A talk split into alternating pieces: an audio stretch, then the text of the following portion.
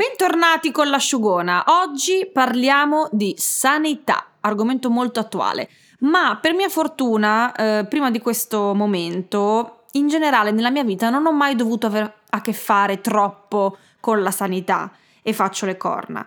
Eh, perché essendo stata tendenzialmente sempre sana, ho evitato l'ambiente ospedaliero come la peste. Anche se se avessi avuto la peste l'avrei frequentato.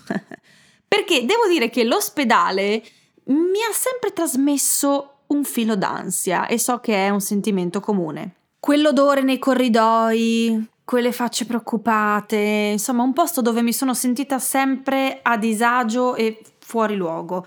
Insomma, credo capiti a tanti perché non ho mai sentito dire ma oggi non avevo niente da fare, mi sono fatta una bella passeggiata al San Camillo, cioè no. Però, tra l'altro, ecco, non mi sono mai stati chiari i meccanismi dell'ospedale tra accettazioni, CUP, ticket da pagare, esenzioni al ticket, impegnative, sportelli, reparti, ambulatori, cioè dove devo andare? A chi devo chiedere? Qualcuno mi, mi, mi indica il nord? Chi sono io? E poi tutte quelle attese, le mezze giornate seduta su seggiole di plastica tendenzialmente rotte, a fissare un po' i buchi nel muro, un po' lo schermo con i numerini che passano, infermiere che sbuffano, pazienti che smadonnano, insomma, devo dire sempre un bel clima.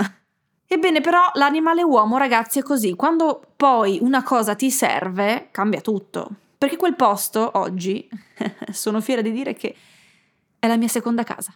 Quelle facce preoccupate e grigie ormai sono la mia famiglia. Ho imparato a ingrigirmi anch'io appena metto piede in accettazione. Sono come i camaleonti, assumo la gradazione delle pareti circostanti. Sono giallina in accettazione, verdognola in ginecologia, grigiolina in ambulatorio. Mi muovo come un ninja, su e giù per l'ospedale. Riesco anche a dare indicazioni a quelli che sono meno esperti, eh. Come, come ginecologia? Ma privata o SSN? Scala B terzo piano. Ha appuntamento con la dottoressa Casati? È passata dal CUP prima? Signora, per il ritiro dei referti deve recarsi all'altro padiglione, quante volte glielo devo dire? Insomma, sono di famiglia, mi chiamano per nome e anch'io conosco tutti. Ad esempio, appena arrivo e ritiro il mio numerino dalla macchinetta, se capisco che mi toccherà lo sportello 4, dove dietro al vetro c'è sempre il signor Vincenzo, quello con gli occhialini e la patacca di sugo sul maglioncino, ne prendo un altro di numerino, perché so che al signor Vincenzo non funziona la stampante. Allora, praticamente lui ha segnalato il guasto mesi fa, però nessuno gliel'ha ancora riparata. Quindi si perde sempre un sacco di tempo perché il signor Vincenzo deve chiedere alla leader dello sportello 5 di poter usare la sua, però così ragazzi non si finisce più. Comunque pensavo che male, male, male che mi va, un posto in accettazione lo trovo forse.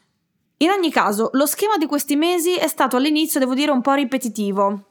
Un controllo ginecologico al mese e analisi del sangue e non solo una volta al mese. Ma poi andando avanti, la trama delle mie settimane è diventata più movimentata dell'ultima stagione di This Is Us.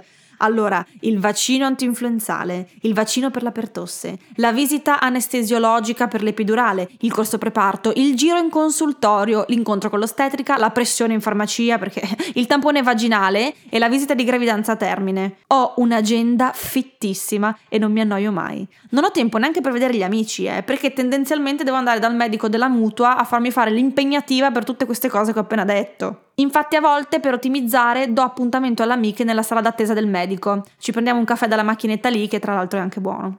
Ma che culo che è spuntato il coronavirus a Milano proprio a 20 giorni dal parto. Ma si può essere più fortunata di così, dai! Obiettivamente. Ma mica volevi passare l'ultimo mese di gravidanza in serenità? Dai, eh? Pirlona, che noia! Eh.